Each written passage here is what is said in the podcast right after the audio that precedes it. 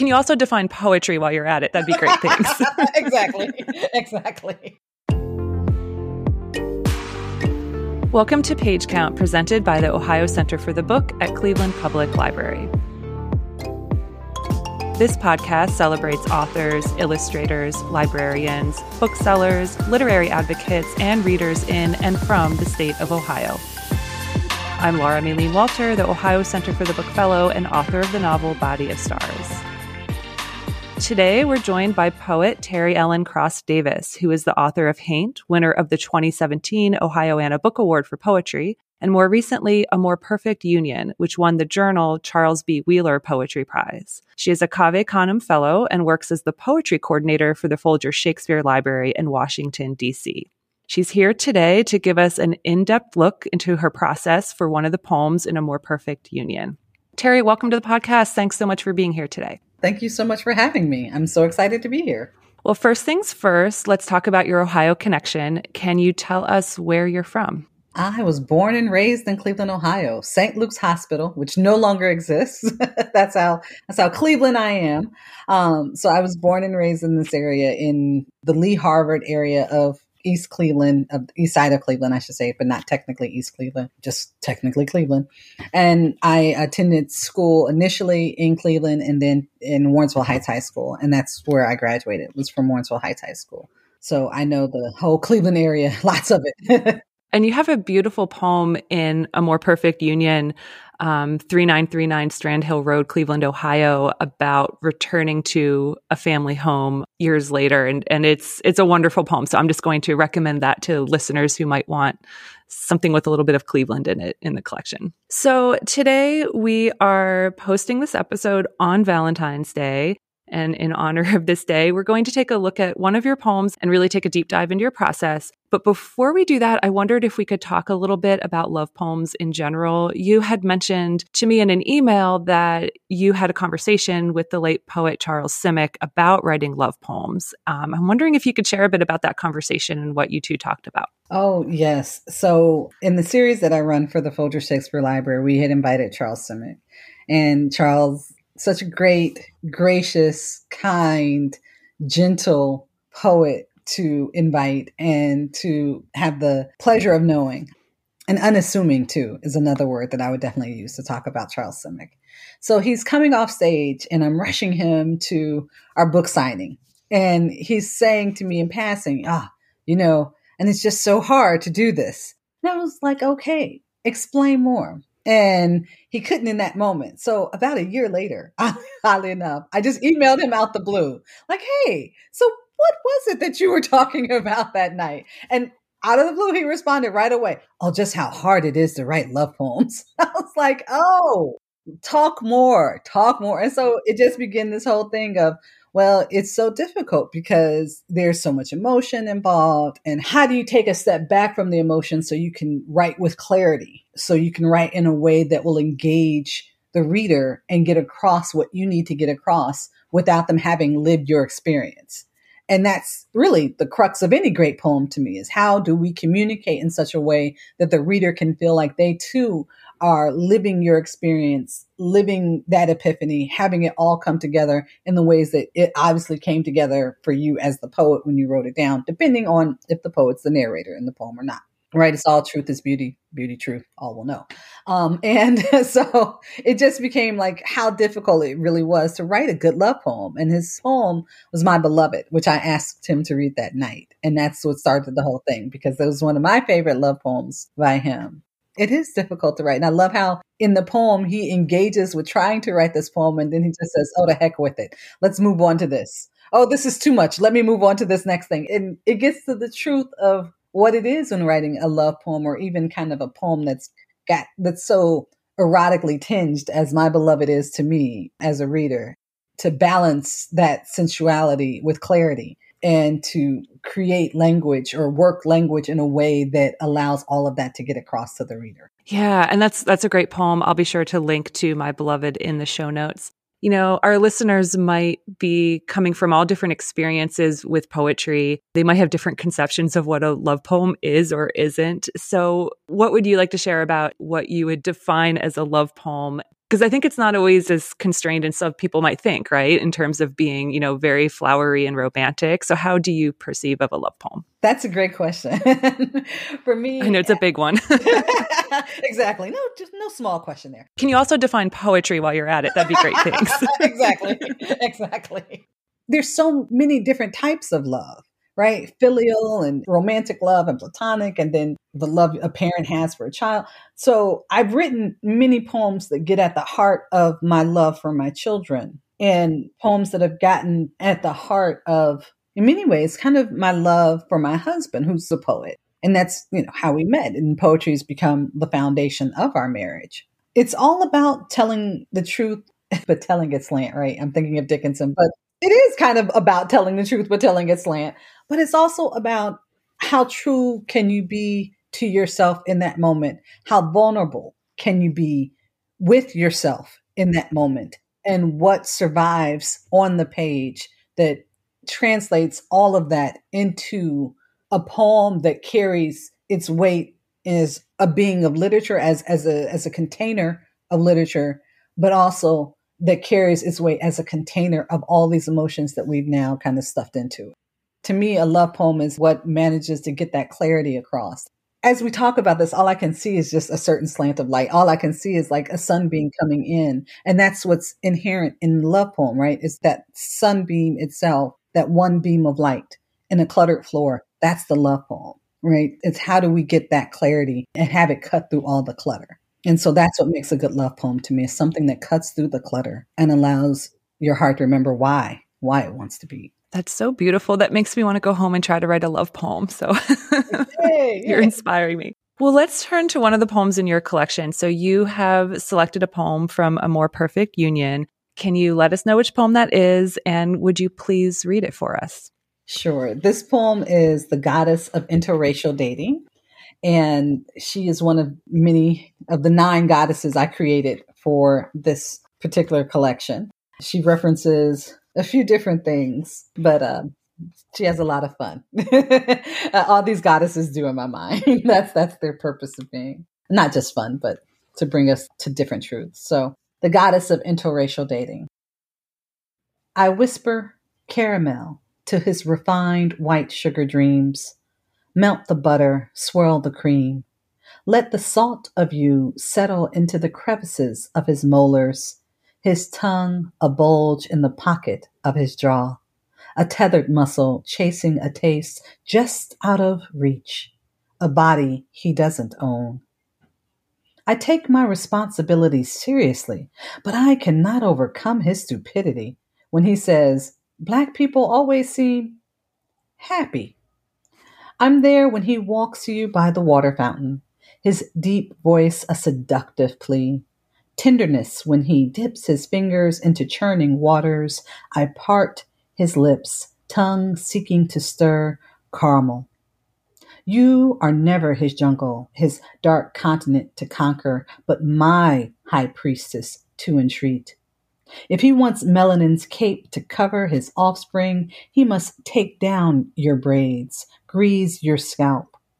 When he peers into the burnished amber of your eye, know that I have bound and anointed him with the dream of caramel. He must kneel to honor it. Thank you so much.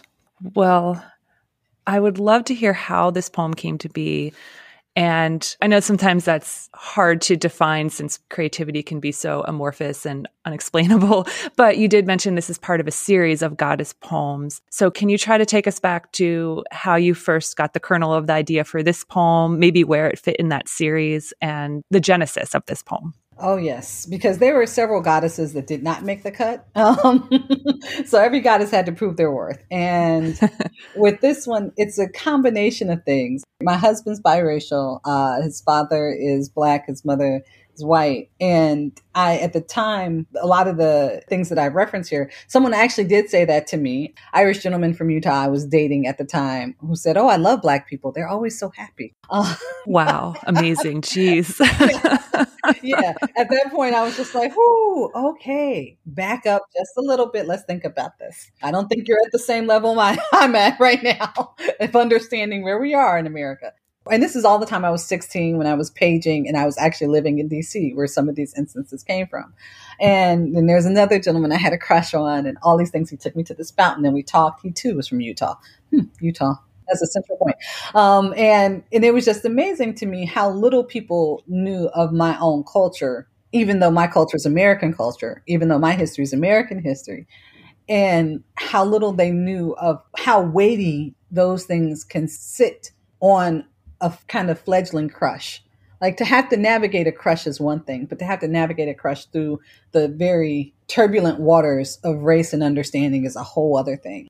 And that's a lot of ways in which that goddess had to come into being because it's hard work to do that and try and figure out your self worth, how to divide your self worth from any possible ideas of are you being fetishized here? Are you being made to be exotic? What is the real reason for this person dating you? Do they actually like you? Or are they trying to prove a point to friends? Or is this performative allyship? You know, like there are so many things you have to, and not to say that everyone has to go through this, but for some people, this is part of the gauntlet. And so I felt like this goddess needed to exist because somebody needs to hold your hand when you're going through that gauntlet trying to figure out does he really like me for me or not? Or does she really like me or not? You know, it's just like, is this person really into me or are they really just into my culture, my color? And then not only that, I begin to think about the depletion of the ozone layer, right? Because the natural next step. exactly, the natural next step. Because melanin does offer some protection against the depletion of the ozone layer. And I begin to think about, well, as climate change is occurring, and as we're getting a depleted ozone layer, and melanin offers this protection, well, if you want your genes to survive, you might just want to introduce some melanin into the population and keep it going. And it just might be the thing that might protect your children, you know, or your grandchildren or your great, great, great grandchildren. So it was like, here are all the reasons why, as a people, we should be all mixing and have it all come together. And I got this from a study from the National Institutes of Health, right? like, this is a legitimate study because it does take people with melanin a little bit longer to have sunburn. And I noticed this even with my husband, who's way fairer than I am, and how quickly he'll tan, I'll tan, but my tan will stay for months you know, and it's not the same with him. He's so fair and he has to be very careful. He has to use a higher, you know, SPF some, you know, than I do because my melanin offers me some general basic protections, not, you know, everything, but some. And so just to begin to think about that and think about it in a kind of genetic carrier way, like what could help a society down the road as the ozone layer depletes, melanin might help. That's so fascinating. I'm going to look for that study and when I find it. I'll link to it in the show notes for this episode. But I love that line if he wants melanin's cape to cover his offspring. And it's so fascinating to hear some of the thought process that went behind that. You know, you could read it on sort of a metaphorical level and also on this literal level of actually offering protection from the sun. And of course, the irony in that when in this country, that is usually a source of vulnerability versus protection. So that's so, I love that. It's so rich. Yeah. Can you talk about the writing process for the poem? You have the idea, you have these concepts you're thinking about. What does that look like for you to sit down and write a poem? And I'm such a prose writer, by the way, that, you know, you might be able to tell, tell me your poetry secrets. But what was it like for this poem in particular when you actually started writing it? you know, I had the second half of the poem first, and it took me a while to get to the first half. I needed something, some hinge to set me off, something to connect it all together. And so the bottom half of the poem, the second stanza, is the part of the poem. Most of the goddess poems are kind of in a mono stitch, just like one long stanza down the page. This is a rare one that is in two stanzas because I wanted to get to the scientific process of making caramel caramel caramel, which I go back and forth, Midwest or not. yeah, I know. So, so sometimes it's caramel, sometimes it's caramel. Yeah. Because I thought the process of it of making it also reminded me of the blending of race and, and skin mm, textures mm-hmm. and colors, right? Because you start off, you have to fold in the milk to get this light brown color. But then if you don't, you can also do it. And I make a lot of caramel popcorn. So I'm always making caramel. Mm. Um, but you can also use like your dark corn syrup and dark brown sugar and you can still get it. And so I just thought, oh, it's really funny that cream and sugar make this one thing that is my Achilles heel, which is caramel. Um, I can have caramel all day, every day. And the fact that you have this kind of color mixture happening, this swirl happening, right? And then that led itself to this is how this poem needs to begin then. Because I already had these elements of the thing that was actually said to me. And again, I still remember how angry I, I was when that was said to me I yeah. walk away. And then also underneath all of what was said to me in that moment was the fact that I really liked that guy. You know, I had a mm. crush on mm. that guy. And now I had to rethink a lot of what he was doing and saying and trying to discern whether or not his intentions toward me were actually romantic or something else. And so to pull those two together, that's somehow it's like the process of creating caramel, I guess. You know, the two things had to come and be melded together. And I had to really dive deep to figure out, well, in the end, what does melanin really do for us? You know? Mm. Yeah. And it's always so jarring when someone reveals themselves in a way you didn't expect, right? When you have to reframe your whole perception of someone and their experiences and how their experiences and beliefs are leading them to maybe a different place. So, wow. Yeah, that's really intense. so, what was your revision process like for this poem? Well, I'm the beneficiary of being in a writer's group for almost 14 years, right? We meet once a month basically. And for a while they were even meeting at my house when my children were young. So I could nurse nurse my baby and my baby off to my husband. I'm like, okay. nice. Yeah. So many of these poems, if not all of them, my writing group has seen in some form. So like I said, I'm the beneficiary of having them as, as a great writers group and having that kind of feedback, that crucial and critical feedback at least once a month. So that was part of the revision process. The other part was just trying to go through and think about the personhood of the poem and how to reach out of the poem off the page and how to make that work whether or not I want to put this in second person, first person, third person. I had to go back and really revise that and figure out what made sense, how to get the goddess's voice right. You know, hence the, the first two lines in that second stanza. I take my responsibility seriously, but I cannot overcome his stupidity. It was like, so how does this goddess work? And this is, you know, she's like, I'm here to do all the things. I want him to think about you and the way that the tongue remembers that there's a piece of caramel in the crevices of the molars. I want him to always be thinking of you as a muscle push, as a muscle memory, right? As a muscle memory to be made, a muscle. The goddess knows how she wants to be thought of, but she also wants to protect her at the same time. And that's why she builds the woman up. She's like, You're never his jungle, his dark continent. All the ways in which Black women's bodies have been talked about and treated, you know, as some dark continent to come. You're not that. You're so much more than that. You have the power. And that's what all these goddesses do is they give you the power because that's what I've wanted. That's what I've been missing. That's what I mm. want to give to all women. all women. I want them to have power. I want to empower women's voices. And so I wanted this goddess to take this moment where you could feel really fragile and fetishize and exoticize all these things and say, uh uh-uh, uh no, no, no. You have the power. It's on him to get his act together if he wants his offspring to survive genetically, like ozone layer, you know? So, I love that. Yeah. It was about trying to give power to all women presenting as women. There's a lot in the society that gets dumped this way. And so sometimes you need someone to push you back up, brush your shoulders off, and say, no, go on, get out there. You got this. Can you talk a bit about embodying this goddess and other goddesses in your collection? And does a poem come together differently for you in that way than if it is a poem where maybe there's a little more of you in the speaker of the poem? Oh, it definitely comes together in a different way. With these goddess poems, they're all persona poems. And I love persona poems because I get to take one small sliver of a feeling and just magnify it a hundred times and go for it. I also have to do it in a way that respects the idea of the persona and fills out the persona as well without taking anything away from it. So all of these goddesses were created in my mind to do that. Like I said, to empower. And in this one, it's just always making sure I left enough trail markers, enough crumbs that when I came back to revise it, I could slide right back into that moment, into that powerful feeling. The other thing I should mention too is I grew up as a comic book lover. So the Uncanny X Men, 1987, Chris Claremont, those were my days. Um, and I loved all the origin stories of the comic, you know, of different superheroes. So this gave me a chance to play with that and to be like that and, you know, to be my own Stan Lee. Uh, you know, like I could do this. I could make my own superheroes by making these goddesses and these poems come to life. So much of that was trying to make sure that each goddess had that kind of power, that kind of strength. And I should say, I'm, you know, I'm five three, so having power and strength is something I'm not going to lie. I've kind of dreamt about all my life. You know, it'd be nice not to need help to get something from the top shelf.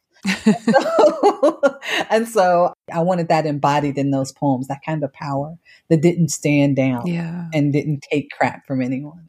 And so it was a fun exercise to live in the fantasy of having that on the page. Absolutely. May we all wake up one day infused with a new superpower. That would be great.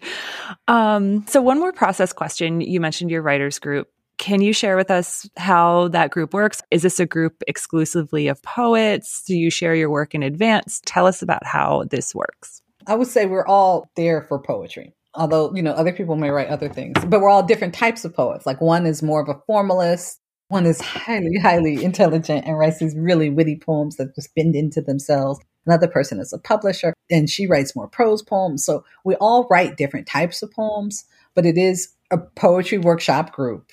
And when we meet, we normally send poems ahead of time. Sometimes it's that day. That's me, guilty. Um, sometimes it's that day. Other times it's a couple days ahead. But then we'll read the poem once and then the poet is silent while we all discuss the poem. And because we've known each other for so long, we know all of our tendencies, all of our, our pitfalls. And so we can say, okay, hey, check for your tenses here, but here you can work on this rhyme pattern here. And I see you're working in a sonnet. So what do you want to do here to make this iambic pentameter? What do you want to do for this line to make it all fit? So that's the benefit of working in a group that you've known for 14 years. That's how it all works. There are times that having a group like this has made me write more because I feel as if I need to produce something for the group. And that's been good because there are times when you just feel like I don't have it in me. I was just talking with a friend about this about how some writers they use an MFA program and they're really productive in an MFA and then maybe after that they're not. Or if they haven't been in an MFA you know really struggling to keep working consistently. And my advice is usually find some kind of writing group either online or in your local town because I did that as well when I was younger. I had moved to Cleveland. I'm not from here originally. And I just started joining every publicly open writing group I could find. And it gave me that deadline. If I want my work to be discussed too, I need to submit it by Friday or whenever. And that was so helpful. So I think that's good advice for writers. So, speaking of advice for writers, a question writers always ask me that I can never personally answer, so I'll give it to you, is when you know work is done, even though I'm kind of using air quotes with done because I think as writers, a piece, we could always maybe think about a piece in a new way or make changes. But with this poem in particular, about how long did you work on it and how did you arrive at a point where you felt the poem is in its form that I want it to be in? How do you come to that part of the process? The funny thing about these goddess poems is like I had the whole collection basically written except for the goddess poems. And then I went to the community of writers in California up in the mountains. And so I had a week and I had to produce a poem for my workshop there. And so that's when these goddess poems start tumbling out. In fact, one of them actually woke me up in the middle of the night. like like the lines were just coming in my head. So I was like, okay, whew, all right, must write this. So the revision process for this was unique in that I could then go leap from page to page to page, from persona to persona to persona, but still feel like I was brimming with that kind of power it's almost like I touched the live wire, which is all like coming through me. And so at that point, I could easily slide into the different personas because it was all about power. All this had been building up in my head. I knew these goddess poems had to be done to finish the book. And so even the goddess of interracial dating, that story had been floating around my head since it happened. You know, it's a trauma that I could not let go of. And now I finally can because I put it in the poem. And that's perhaps why it was floating around my head for so long because I just, it needed a release. It needed to make an example of what happened and pass this on. Like, okay, just so you know, someone says that to you, they might not be on the tip of really getting to know you. Um, so I basically revised a lot of these in that first week in which I wrote them, but then continued to revise them until I submitted them to the Wheeler Prize the end of that year. That's amazing. Yeah. All of it was very quick, but normally my revision process is anywhere from three months to three years. It just, you know, you can always come back to it and still tinker even now there are poems in in my first book that I go through when I read them, I'm like I'm silently making edits. yeah. Yeah. I just gave a reading last week and my book was so marked up with changes. Um, part of that might be for prose. It is, I think, different reading it out loud than reading it to yourself and poetry is a bit different. But yeah, absolutely. I will do that for the rest of my life. I will constantly be exactly. making edits. Exactly. Well, to talk about the larger collection a little bit, the official description, which I will just read, is Poems at once angry and tender explore motherhood, race, sexuality, and a Black woman's complicated relationship with her country. It's February. Of course, it's Black History Month. And right now, we're recording this at a time when the news cycle is heavily focused on Tyre Nichols. Your collection of poetry covers so much in addition to the goddess poems. So I'm wondering if you could just tell us about the whole collection as you see it. This book was permission you know, the first book was I couldn't believe I actually did a book. and then the second book is like, oh, so we did a book. Let's go. Let's go for it. Let's go for all the things that I love. So if I love comic books and I love mythology, which is the other part of that too, then yeah, let's write these goddess poems. And if I have these poems about raising children, which the first book kind of dealt with the process of infertility for most of the book and kind of growing to a stage of owning one's body, owning one's identity so to get here, there was a maturity that had happened in my voice, but also all of a sudden there's a kaleidoscope that happened in my vision because everything split up into different rainbows because now there's this child and now there's this child and now there's this marriage that's now I'll be 23 years married, you know, as of this year. Um, you know, so it's like all these things were happening at once. And at the same time, throughout most of this, I've been the curator of the O.B. Hardison Poetry Series at the Folger, running this poetry program, having poets come through every year, finding poets to bring through. So all these things happened and melded into the ball of me and came out this way because sometimes poetry is the best way that I have to deal with the mini hurts. And knowing that Tyre Nichols called for his mother, my son, who will be 12, which is the same age of Tamir Rice. So all those things they sit on you every day. And this is the only way they can come out in a way that doesn't hurt as much. Mm, mm-hmm. A way that says, I can scream all I want on the page, knowing I can't in person. I'm also not just a mother, or not just a wife, or not just a daughter, or not just a sister. I'm all of these. You know, Whitman said it, you know, we contain multitudes.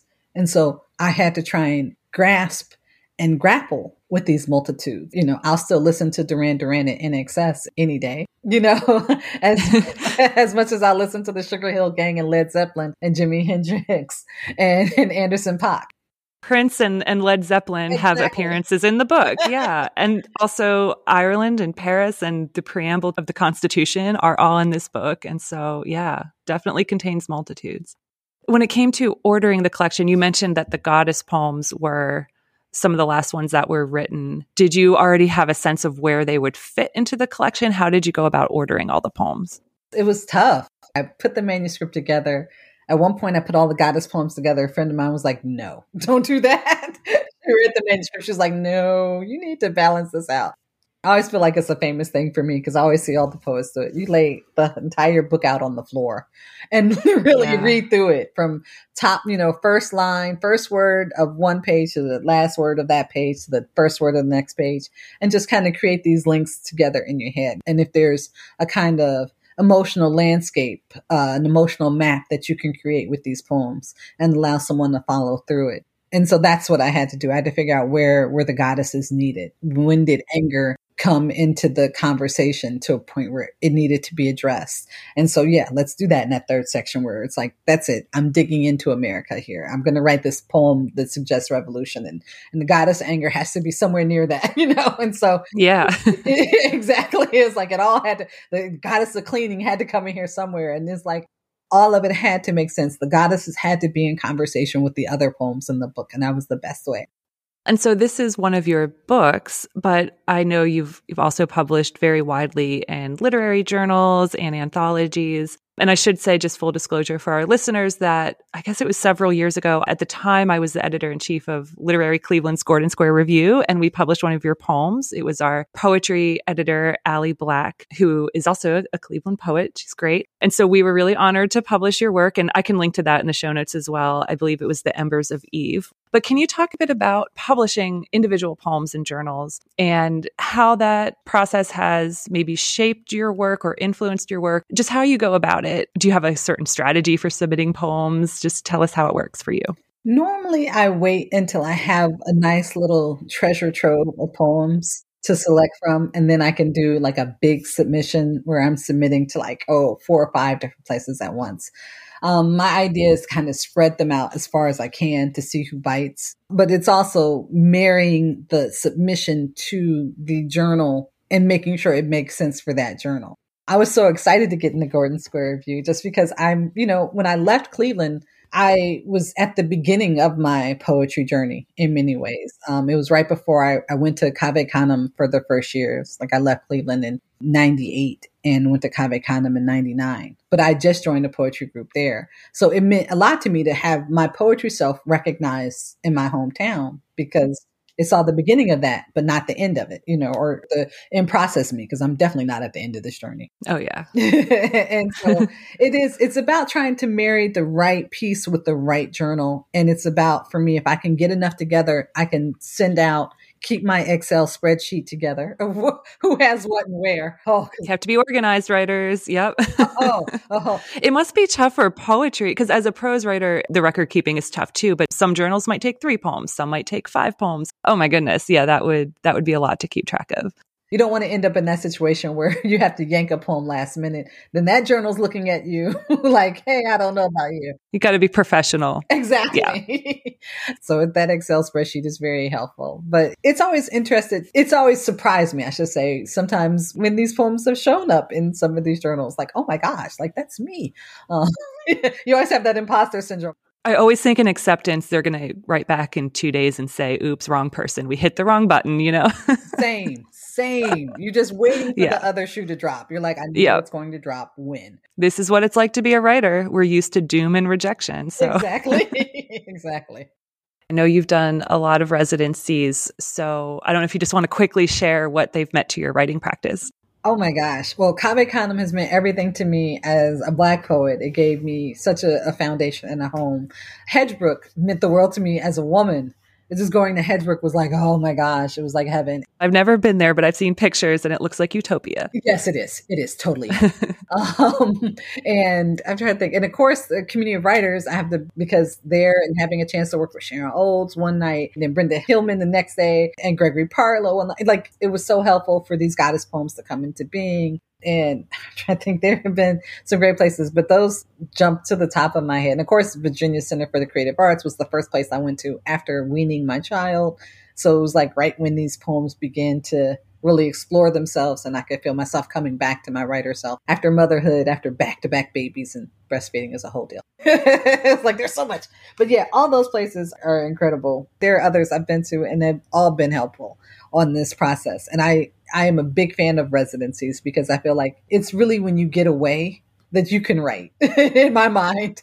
When you don't have like the dog looking at you, when the dryer's not beeping, when somebody's not coming up to you like, Mommy, I'm hungry. And you're like, okay, you know, like I really need to write this poem and I can't have any interruptions. You have to feed your artist self as much as you feed your partner self, as much as your parent self, as much as you feed your sibling self all these things you have to feed your artist self. And the best way to do that is a residency. Can you tell us a bit about your job at the Folger Shakespeare Library as the poetry coordinator? Tell us about what you do and, and how long have you been there?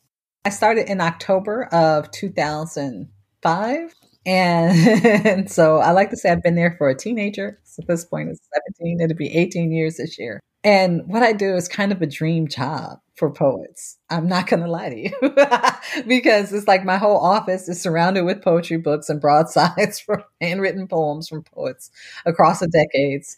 And my job is to curate the O.B. Hardison poetry series, which means that I bring in poets from all over the country, sometimes all over the world, because DC is an international city with the presence of embassies who are, and many of those embassies, like the Irish Embassy, are very willing to help and promote their arts here. So you can sometimes get some assistance to bring poets and have people come.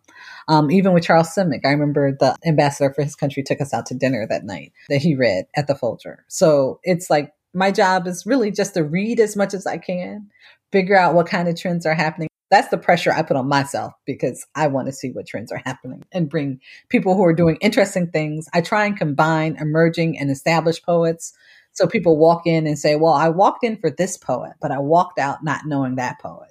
And now I know that poet and I'm in love. That always makes me happy. And to also at this point now, Folger poetry in itself has begun to expand to respond more to the theater. So I just did this past summer, I did three readings in response to a Midsummer Night's Dream and a workshop on dream poetry. And I just curated and did a, a workshop on sonnets, but sonnets from DC writers. So we can look at the long-standing tradition of the sonnet and what happened when Shakespeare got a hold of it, um, and how he changed it, how the British changed it from the Italian version, and then what does it mean to have so many poets of color and queer writers and women taking the sonnet now and moving it around, making the American sonnet like Wanda Coleman did, or and Terrance Hayes following in her footsteps it's really a fun job. you know, like almost feel like I have to apologize. it's so unique. I feel that way about my job here. You know, writers have to have jobs unless someone is just independently wealthy. You have to have a job. And this kind of job, where, as you said, you get to keep up with trends and see what's out there and really stay involved in the current conversation of poetry and, and what people are writing and working on, that is a gift. Well, can you tell us anything about what you are working on now? I've been doing a lot of poems that speak back to the environment and that give a voice to the environment. With these last few years of working from home, I've invested a lot of time into gardening, which was always something that I was interested in. The idea of nurturing and tending a thing is something I do well. I love to nurture and tender so there are a lot of poems that respond back to nature, that look at nature and race. I'm also looking at more poems that talk about the Constitution. I was a congressional page when I was 16, which is how I came to be in DC initially, and to know basically pages from every state in the entire union, um, every state. So being here, working in the Capitol building, going to school in the Library of Congress, I was surrounded by the artifacts of our government and had a deep overriding belief in the government, which had been sorely tested. so as I began to acquire new awareness and to learn more about the history of America, and I was in international affairs when I was in grad school, as well as you know an MFA in creative writing, and so all of that has come together to lead me to a point of okay, what I did with the preamble is kind of just the beginning of what I wanted. There's so much more in that Constitution that I think we need to pull out and question and think. And there's so much more as a nation that we need to pull out and think and really consider how do we want to move forward? What's the best way to move forward? And are we doing the things that benefit our society short term, medium term, long term? Absolutely. Well, I think that is actually a perfect note to end on. Again, Teri's book is A More Perfect Union, which is published by Mad Creek Books at The Ohio State University. And is there anywhere you'd like listeners to know where to find you online or anything else coming up you would like to share? We have a website, my husband and I, poetsandparents.com. I'll be doing a reading in as part of the with the National Gallery of Art. I'm very excited about this. In September, if you're in DC, it's the Wilmerding Symposium at the National Gallery of Art. So I'll be creating some ekphrastic work in response to some artwork at the National Gallery of Art and I'm looking forward to some time at Ragdale this summer. Mm. We all need, I think, the goddess of uninterrupted writing time. I think yes. that would be perfect. Yes. She needs to pop up, and I'll put something on her altar right now. Yes, yes. Please conjure her for us. We need it. Thank you so much for talking to us on this Valentine's Day episode about love poems and your poetry and process. Thank you so much. Thank you so much for having me. I really appreciate it. Page Count is presented by the Ohio Center for the Book at Cleveland Public Library. If you enjoyed this episode, please subscribe, rate, and leave a review for Page Count wherever you get your podcasts. Learn more online or find a transcript of this episode at ohiocenterforthebook.org. Follow us on Twitter at CPLOCFB or find us on Facebook. If you'd like to get in touch, email Ohio Center for the Book at cpl.org and put podcast in the subject line. Finally, follow me on Twitter and Instagram at Laura Maylene. Thanks for listening, and we'll be back in two weeks for another chapter of Page Count.